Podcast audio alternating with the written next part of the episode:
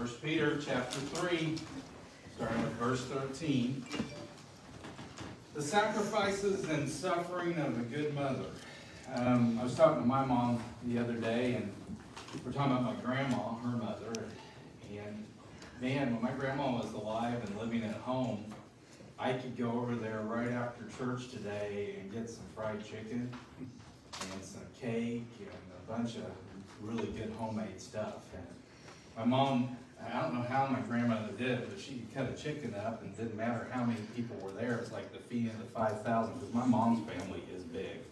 Okay, there were six kids and then grandkids were in the thirty plus and great, and we won't get into that, but I mean, she'd take one chicken but my mom said, well, grandma always liked the backbone. I don't think grandma liked the backbone. I think that was all that was left, okay, of that chicken. And so sac- the sacrifice and the suffering godly mother.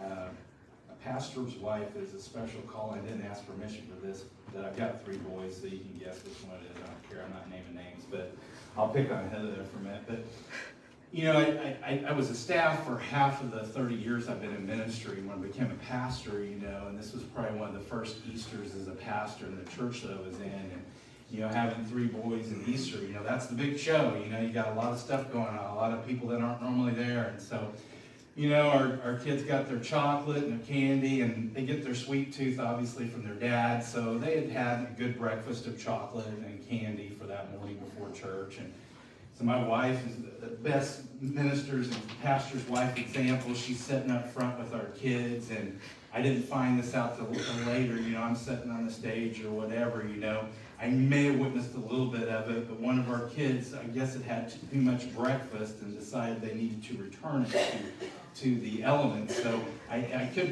rem- be remembering this wrong, but she opens her purse, and anyway, uh, the child deposited what their Easter candy to that, and we're talking about the, the in the dress. in, in her dress. Thanks for correcting that. Yeah, they were out. They barked right in there. The sacrifice and the suffering of a godly woman. There's your Mother's Day point because you're saying, how in the world, how in the world does that? Yeah, I know I married up, okay? Yeah. Job description pastor's wife. Keep your cool during Easter when your, your child's ralphing in the front row on your dress. So, anyway, so in life, there's suffering. We don't like to hear about it, and we want to think that we're all okay, but we're in a fallen world, and we struggle with suffering. We struggle to deal with it.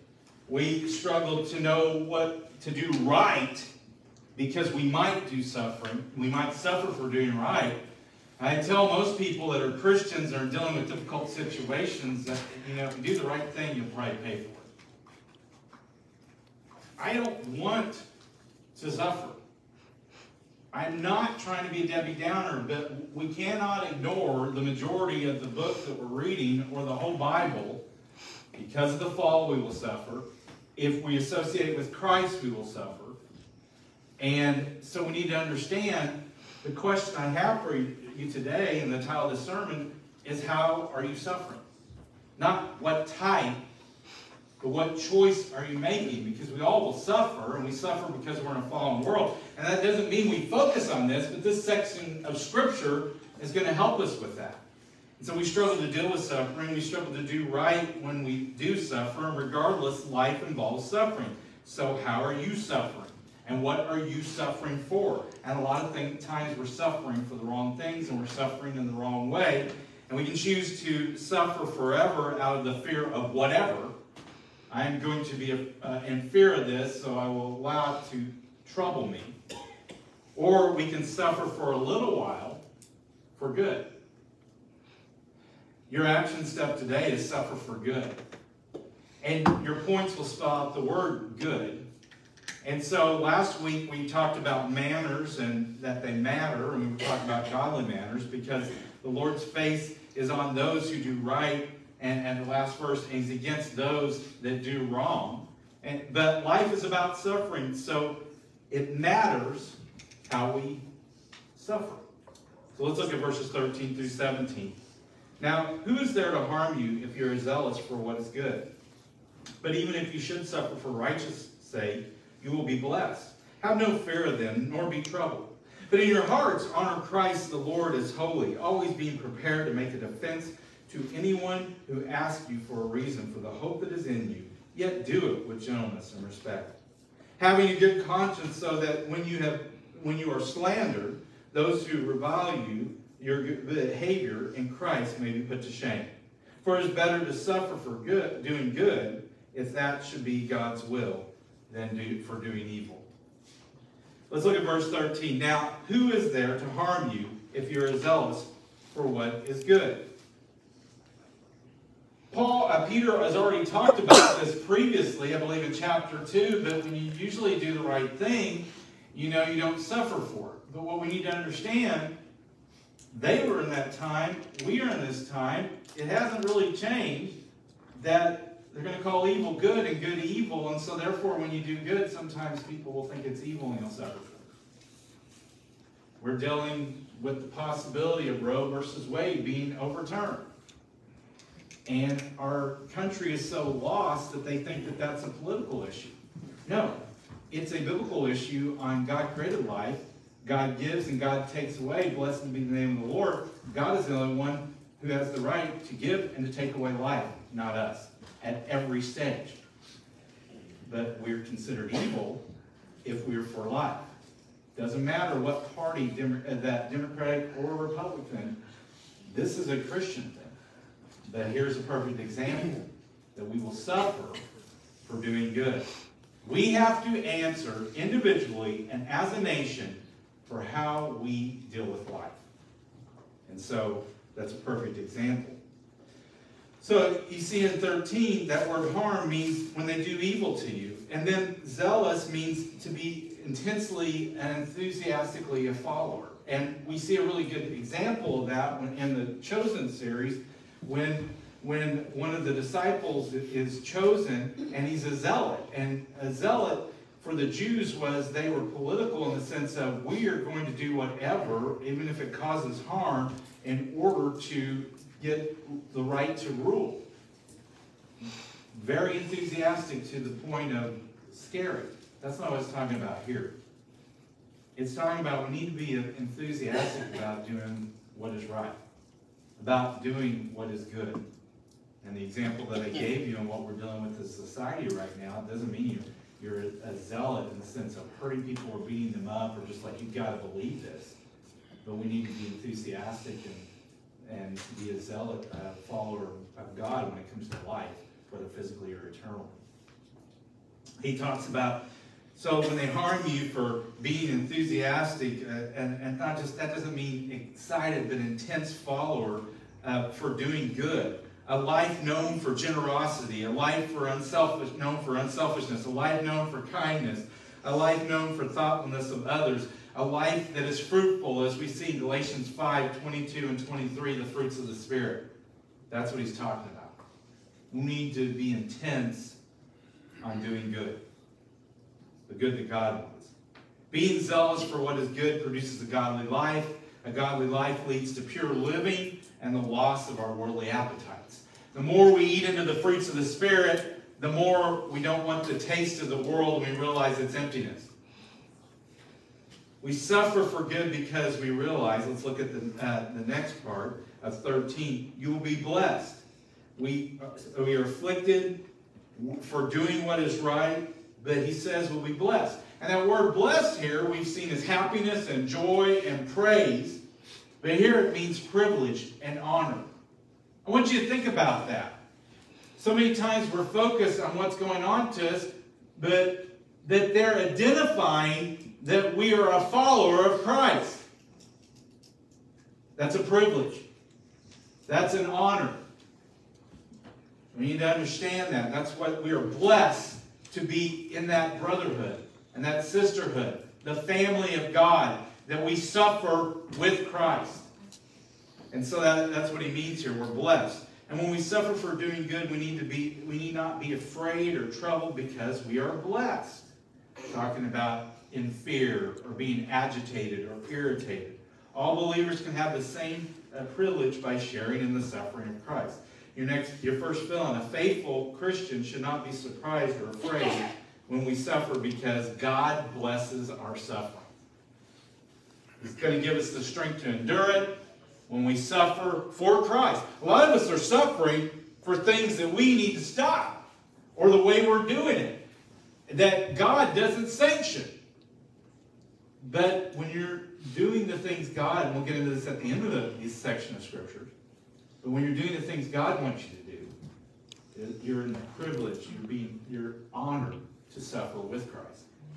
And so God blesses our suffering. We need to remember that. Matthew 5.10 says, Bless those who are per- blessed, blessed are those who are persecuted for righteousness' sake, for theirs is the kingdom of heaven. Matthew 5.10, we need to remember that. So how does this uh, blessing help us? Let's look at 14.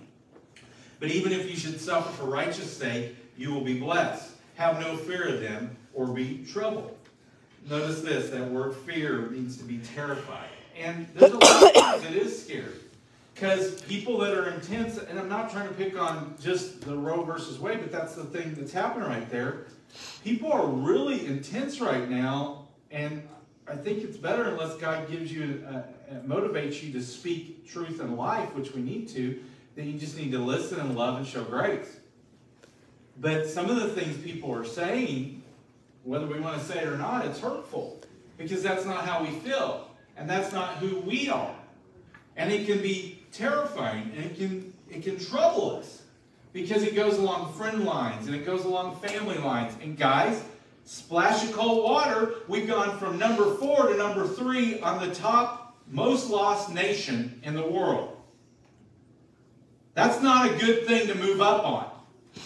And so, what I want you to understand our families and our friends are going to trouble us. Because when the line comes down, it's going to be like, I love you your family. And I know we disagree. It doesn't mean you need to fight on those things. You need to speak God's truth when God, the Holy Spirit, motivates you to. But this can be troubling. And this can be irritating. And this can be fearful. You believe this, so therefore I'm not going to spend time with you. You believe this, so therefore you're a horrible person. And I want us to understand these things can trouble us. These things can make us fearful of losing a, a, friendship or a relationship. It can stir us up. And that's what this means. He says, Have no fear of them, nor be troubled. Matthew 28, uh, 10 28, I've, um, I've quoted this a lot. It's probably a good verse to have down. Matthew 10 28 says, Do not fear those who kill the body, but cannot kill the soul. Rather, fear him who can destroy both soul and body in hell we are fearing God's creation instead of the Creator. And when I say fear, fear should lead us to God, but that fear should not be, we should fear hell, eternal destruction, eternal separation from God, punishment. All these things are reality, not good, not designed for you. They were designed for Satan and his angels, but if you choose to say no to God, your choice, that's where you go but yet we fear the creation over the creator. Need to keep our focus, guys, because the devil wants you to focus on the thing that has no power. Next one, we can suffer for good when we only fear God. And I would add, not man. And I would add also Galatians 1.10, talking about I would not be a servant of God if I still was worried uh, about man. And then you go to Hebrews 13, said, so that when you say boldly, the Lord is my helper, what can man do to me? Have to do that to focus. Only fear God. And what that means is respect God. And it doesn't mean that we don't respect people, but when the, those people go against God, you go with God. And boy, notice what he says have no fear of them, nor be troubled. Why? Because you are looking to God's authority, and you are looking to be right with God. We, sh- uh, we show this in our actions. Look at verse 15. Man, 315, you might as well memorize this. You might as well learn it. Because we're all called to witness. And this unpackages this here. And I bet you at least every other Sunday I quote this verse. So we need to really think about this today. 315, but in your hearts honor Christ the Lord as holy, always be prepared to make a defense to anyone who asks you for a reason for the hope that is in you. Yet do it with gentleness and respect. In your hearts, that means at your core, be holy. Honor Christ as Lord. In other words, at your core, this is what I said, is when you make decisions on anything, before your feet move, your mouth moves, anything happens, you go and ask Christ, What do you want me to do?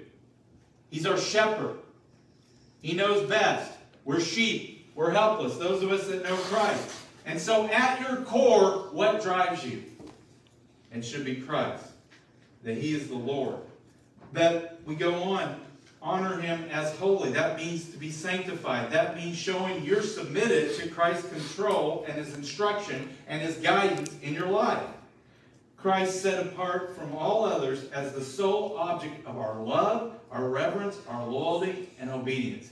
If you are on trial for being a Christian, would there be enough evidence to convict? Not because you wear the shirts or post the posts, but in your actions, in your words, in your consistency, does it look like people could tell if you use no words that you are Christ? That's what he's talking about this.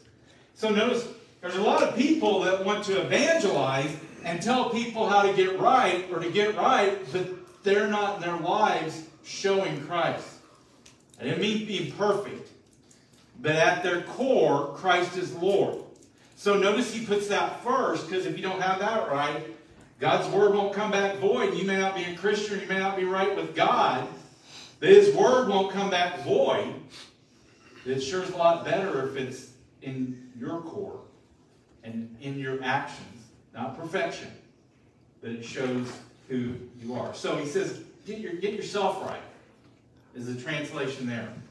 And notice this always being always being prepared, dedicated uh, to, the, to make a defense.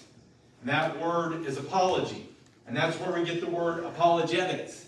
And obviously, we've changed that word. It's not about saying sorry, but it's defending the, the faith. And so, when you see a, that we have an apologetics Bible, or when you see somebody talking about apologetics, it's how to defend the faith and how to and I'm so thankful for those men and women that are way smarter than me that are able to defend the faith to have these conversations with people that aren't accepting. And I've told a lot of you to pray for me, but it's just kind of scary because I can think of five or six people that God has put in my life recently that they make my head hurt.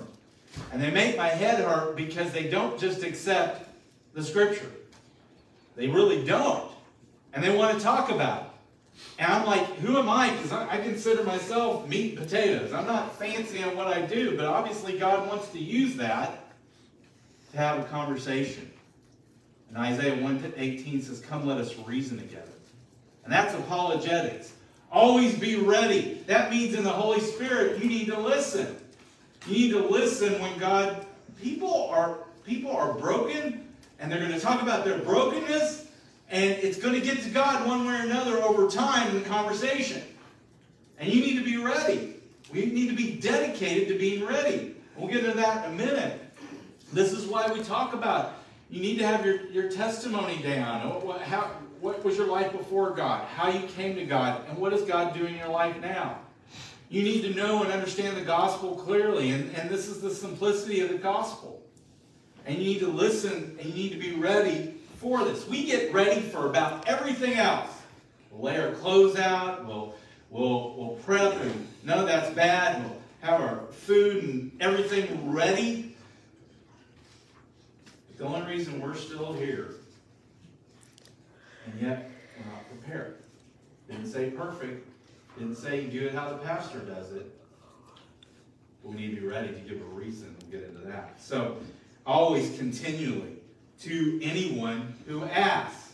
So you don't have to hit them over the head, but I keep telling you, I'm mostly in my own world, and I've had to wake up to the Holy Spirit better on the fact all the time, God, I, I mean, I'm trying not, to, I say this all the time, but I'm not exaggerating. I'll just be out there, not talking to anybody. You don't know who I am. I'm just out here, you know, just chilling out or whatever, and then suddenly they start talking to me. Why? because us as Christians have the Holy Spirit. I personally believe you're not going to find that this is uh, biblical, but we got that glow. And it's not the fact I'm going around smiling and all this kind of stuff, but people have a hole in their soul that only God can fill, and you have the Holy Spirit inside you. And I really believe they can see that. And God draws people, and we need to listen. And so we, we see this here that, you know, always, continually, to anyone who asks.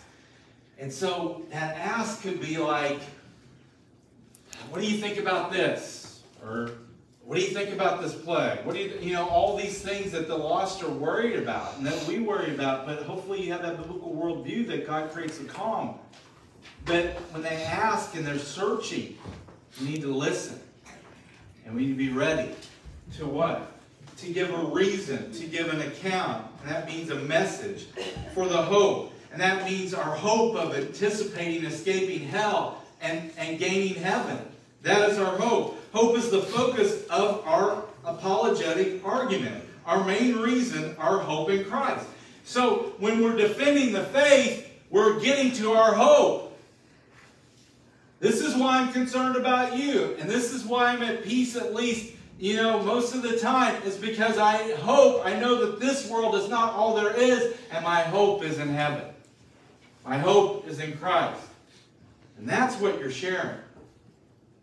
You're sharing hope. The only hope. Jesus Christ. If Christ is at the, at the heart of the believer, then the believer has a grateful hope. The hope of salvation, a living hope.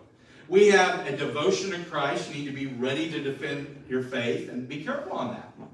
I, at least two times in my ministry, all the time, you know, people, some, especially, I guess it was with youth, and this happened the other day too. And it's like, you know, somebody's doing something bad and they know I'm a minister and they're like, and then almost these are little words, sic them. You know, sic them, Pastor. No, I'm not going to do that. But so many times that's how we look at defending the faith. I remember being in a restaurant and like somebody's kid in the church was acting up and they're like, hey, get close to the pastor and start acting right or you'll disintegrate in his circle of holiness. You know, that's kind of how I felt. That's how I translated that. Wow. I want you to understand this. We need devoted to defending the faith. God's big enough to handle it on his own. His word will not come back, uh, come back void. But so many times we pick the issue. God may choose the issue to get the person to God, but we need to be careful. Notice what it says when asked. And, and, and you know, a lot of times you, you don't have to wait to be asked because if you listen, they will give you an opportunity. I don't mean like a salesman that's waiting for a person to pause and then you're going to do that. Go by the Holy Spirit. Defend the faith. And so, so we don't have to sic people. Set your heart on Christ and the great hope he gives, ready to give an answer and defend our hope. No believer is exempt from making Christ known.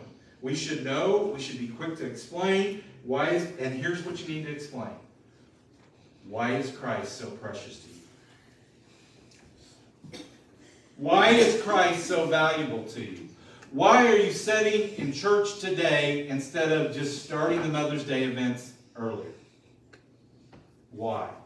It's one of the biggest reasons I got into youth ministry. That's the biggest reasons I got into ministry is I felt, and we've had great people before and after, I felt nobody was explaining the whys. Obviously they have been because somebody explained it to me. But that is the hope that you're sharing. I want you, that's some homework this week is to get it down. Why is Christ, why does Christ matter to you? Why is Christ important to you? You need to make that list. You need to think about it. You need to be prepared to give a reason for why is this hope better than the hope of my bank account, the hope of my good health, the hope of, of, uh, of right relationships. Why is Christ greater to, than anything else in my life? When we focus on the living hope of Christ, it enables us to endure suffering, meaning we can trust in Christ alone regardless. We need to be comfortable and prepared to tell our story and to tell his story. Your story is this is my life before Christ. This is how I came to Christ. This is what Christ is doing in my life now. But his story is the fact that Christ died for our sins. Christ was buried for our sins. And Christ rose again on the third days in accordance to Scripture for our sins. That's, that, we'll find that in, the think it's 1 Corinthians 15, verses 3 and 4. But then we get comfortable that if we get that story wrong, that Christ is fully God and he's fully man, that Christ is sinless and that he died for us, that he rose from the dead, we need to get that down. We need to get that right. You tell your story how you came to Christ, but if you didn't come through the one way of Christ and salvation, you might think about your salvation See what I mean? Tell your story and tell his story. Tell how you came to Christ, where you were before that, what Christ is doing now, and then give the gospel. We need to understand that clearly. Your next film, we can suffer for good because we are on a mission of hope. Our hope is our defense.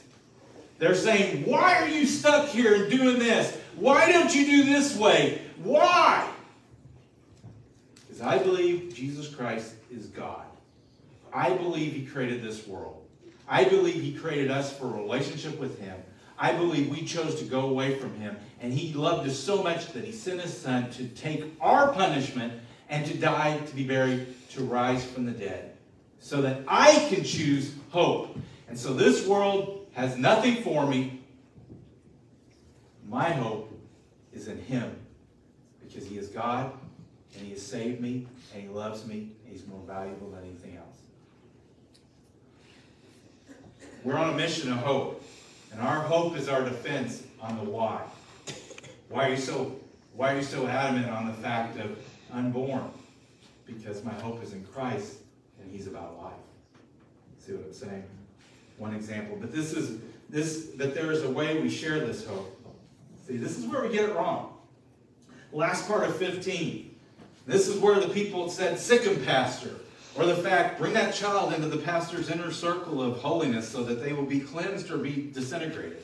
You know, whatever. you know. Yet with gentleness and peace. I'm going to tell them where they're wrong. And I'm going to put my finger in their brokenness. Really? Is that how it happened to you? Aren't you thankful for those people that were gracious to you, that were loving to you, that spoke the truth and it hurt, but they did it in a loving way and you accepted it? But we need to do it with gentleness, do it with gentleness, with reverence to God, respect for God, and respect for people. Because our relationship, according to Mark 12, 30, 31, is with God and with man. And so many times we're so hung up on respecting God, we, res- we forget to respect His creation. And this is hard. We need to tell the truth when God leads us to. We need to deliver the mail. We don't have to twist our arms. We don't have to fill quotas. We deliver the mail. And we love that person. And we pray for that person. And if they want to go further, we continue to go further. And if they don't, we dust our feet and we go on. But we need to respect each human being that we see that they are a broken, fallen creation of God that God sent His Son to redeem. So we need to be gentle. And we need to show respect. Colossians 4 6 says this let your speech always be gracious, seasoned with salt, so that you may know how you ought to answer each person. So we show grace, but the, what, what does salt do? Okay, the fact that salt will will be eating something, it's like, man, this is just really, I'm just not tasting anything, you know? And you put that salt on there and Emeril Lagasse, bam, you know, that's going way back. You know, you put that salt in there and suddenly it draws out that flavor. We're to be salt and life. They're, they taste and see that the Lord is good. How blessed is the man who takes refuge in Psalms 34 tells us that. See what I mean? Some of us are like, oh, I'm going to be gracious. But I'm not going to salt the relationship and the conversation with God's truth. And so all they see is blandness. All they taste is blandness in you. And Jesus said, you know, if we're if we're not salt, and salt that has no taste or brings out the conversations of God, basically is good for nothing. I really feel in the American church that's where we're failing today is, oh, I'm going to be gracious. I don't think you're being gracious. I think you're patting their back on their way to hell. Because there's a point in the conversation and the time in your life where you need to salt it with the gospel. You need to salt it with your hope. Most of us like, oh, I feel sorry for them. You know, man, I'd say it that way, but just waving is they're walking the wrong way. Our speech needs to be seasoned with salt. And boy, I have to pray this last part of Colossians 4 6 a lot. So that you may know how you ought to answer each person. I'm telling you right now, I'm getting some hard conversations, or I know some hard conversations are going to come up. And you know what? It's like God placed me there, so I know He's going to give me the words to say, not because I'm in seminary, because been to seminary and all that stuff, because I have the Holy Spirit in me, just like you have the Holy Spirit if you know Christ, and He will give you the words to say. And He says that. But boy, that last part of Colossians 4 6, so that you may know how you ought to answer each person. Because here's what's happened with the lost. They're not starting with, hey, how can I know Jesus is, is hope? No, they're starting with, why do you believe this certain section you're horrible? Okay. Go to your hope. Well, I believe Jesus is the creator, Savior, and I respect him more than man. I love man. And I have to go with Christ. And this is what he says. You better go to the Word. People love Jesus till they actually read what he said. If you read the parables, he's always ending with judgment and punishment if you don't choose Christ. But we just like the front part. So anyway, do it with gentleness and respect so that you may know how you ought to answer. Tell why Christ is so precious to us. Don't miss an opportunity. Be ready, be prepared to give an answer. This is why I keep pushing it. This is why I'm going to help you however it is that you're able to share your faith. And guess what? If you can't answer a question, say, I don't know. I'll find out. I'll pray about it. Okay? The result of suffering for good produces more good. Look at verse 16. Having a, having a good conscience so that when you are slandered, those who revile your good behavior in Christ may be put to shame. So, having a, that word good means honorable, and the conscience means to know what is morally good and what is morally bad.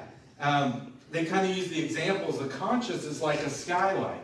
A skylight just shines the light through, and it just shows you the good and the bad. It doesn't tell you what to do, it differentiates, you know, between light and dark. And so it is a mechanism. It is a God, whether somebody is lost or not or saved, God has put a conscience in them. Now, whether they recognize Christ to guide their conscience is another, another question. Because look at the Ten Commandments. The Ten Commandments bless any society. And most societies follow the Ten Commandments. They don't say we're following the Ten Commandments, but most societies have a law against murder, have a law against stealing, all those things. And so we need to understand this that um, we all have a conscience. And the reason God put the conscience in there is that we, with, with us, with the gospel, say that God created the conscience, and this is what, according to His Word, is morally good and morally bad. Hopefully, it will they will connect and it will lead them to Christ. We're talking about a good conscience. So, so notice he's saying, have a good conscience for when people speak slander, evil against you, and when they revile you, falsely accuse you, threaten you, insult you, mistreat you, your good behavior, your manner of life in Christ will put them to shame and dishonor them. Suffering for good produces a good conscience and God with God and man, and is our witness, and it is our hope. Now again, Good people, godly people have suffered and still been considered horrible and have died and been imprisoned and slandered for all those things. And boy, I think we're looking towards that, and it's already been happening. But if you can put your head on your pillow at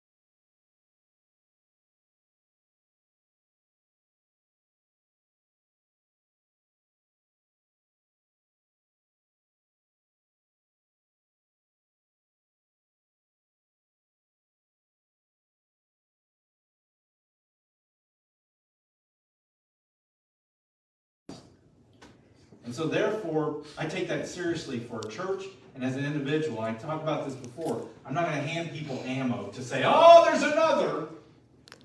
You know, there's another Christian, there's another pastor. And they still may say that because of holding to God's truth. But in my actions and my words, I want to keep short accounts.